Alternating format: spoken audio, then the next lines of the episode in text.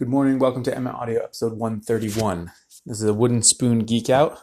And what I'm going to talk to you guys about today is how to transition from the rim of a bowl down into the bowl itself of a wooden spoon.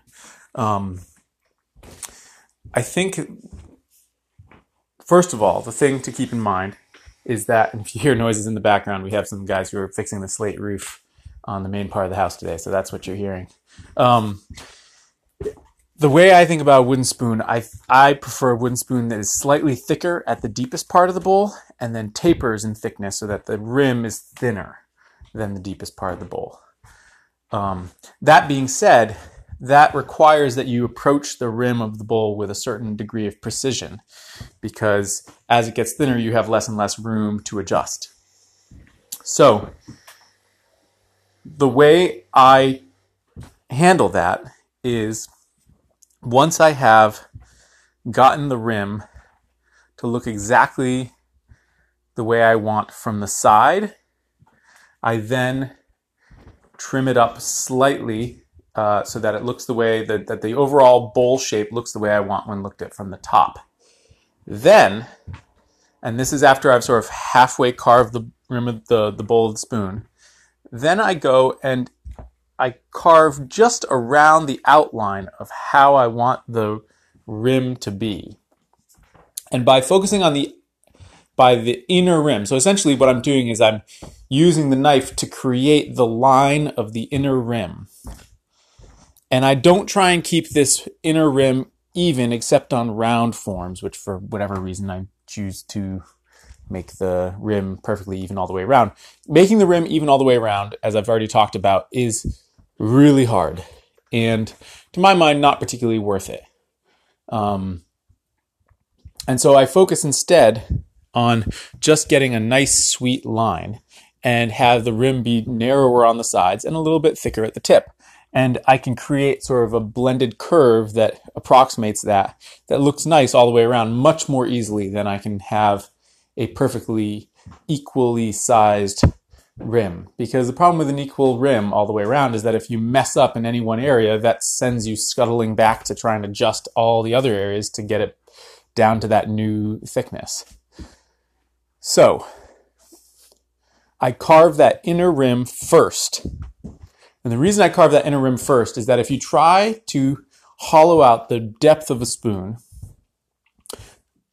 and have your cuts end up exactly where you want on the rim, chances are good, at least some of the time, you're going to overshoot the mark and you're going to overcut the rim and end up with it being too thin. So by establishing the inner line of the rim first and staying away from the center of the bowl, I can, I then establish that line exactly how I want.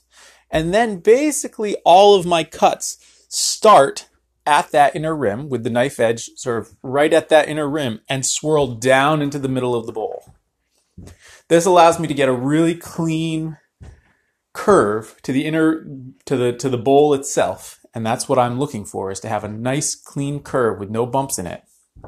Not just track marks of the spoon, but no, you know, I actually want the curve that is formed as the shape to be a nice even curve. That's important. Um, track marks are less important and and by starting at that inner rim that I've already established, I'm not trying to establish it right now. I've already swirled the knife around to create that inner rim very carefully. You can't just go around in a complete circle. You have to go in the right direction for the grain. By doing that, and then by starting at that now established inner rim and swirling my way down into the middle of the bowl, and then essentially swirling the knife kind of in a J stroke to get it to exit out of the grain, I can create a really nice transition where I have a clean rim exactly the size that I want it. And it transitions from that nice, clean, uh, nicely proportioned rim down into a beautifully curved bowl. Now, once that is done, once I have gone as deep as I want to go, then the key is to um, the final step for the inside of the rim down into the bowl is to do a tiny little micro chamfer that knocks off the corner that is created from the transition from the flat rim to the curved inside of the bowl. I used to do this with the tip of the Sloyd knife, holding it really choked up and careful, but you always run the risk of having um, the tip of your knife dig in to the center of the bowl that you've just spent so much time trying to get nice and clean.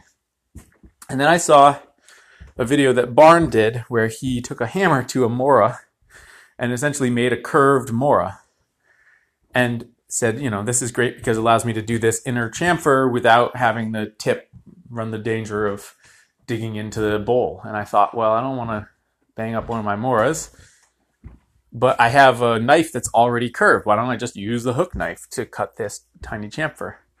So that's what I do. I use the hook knife itself and I do this tiniest little chamfer. I don't want it to be noticeable when you look at it. I want it to be noticeable when you put the spoon in your mouth that it feels smooth and slightly rounded.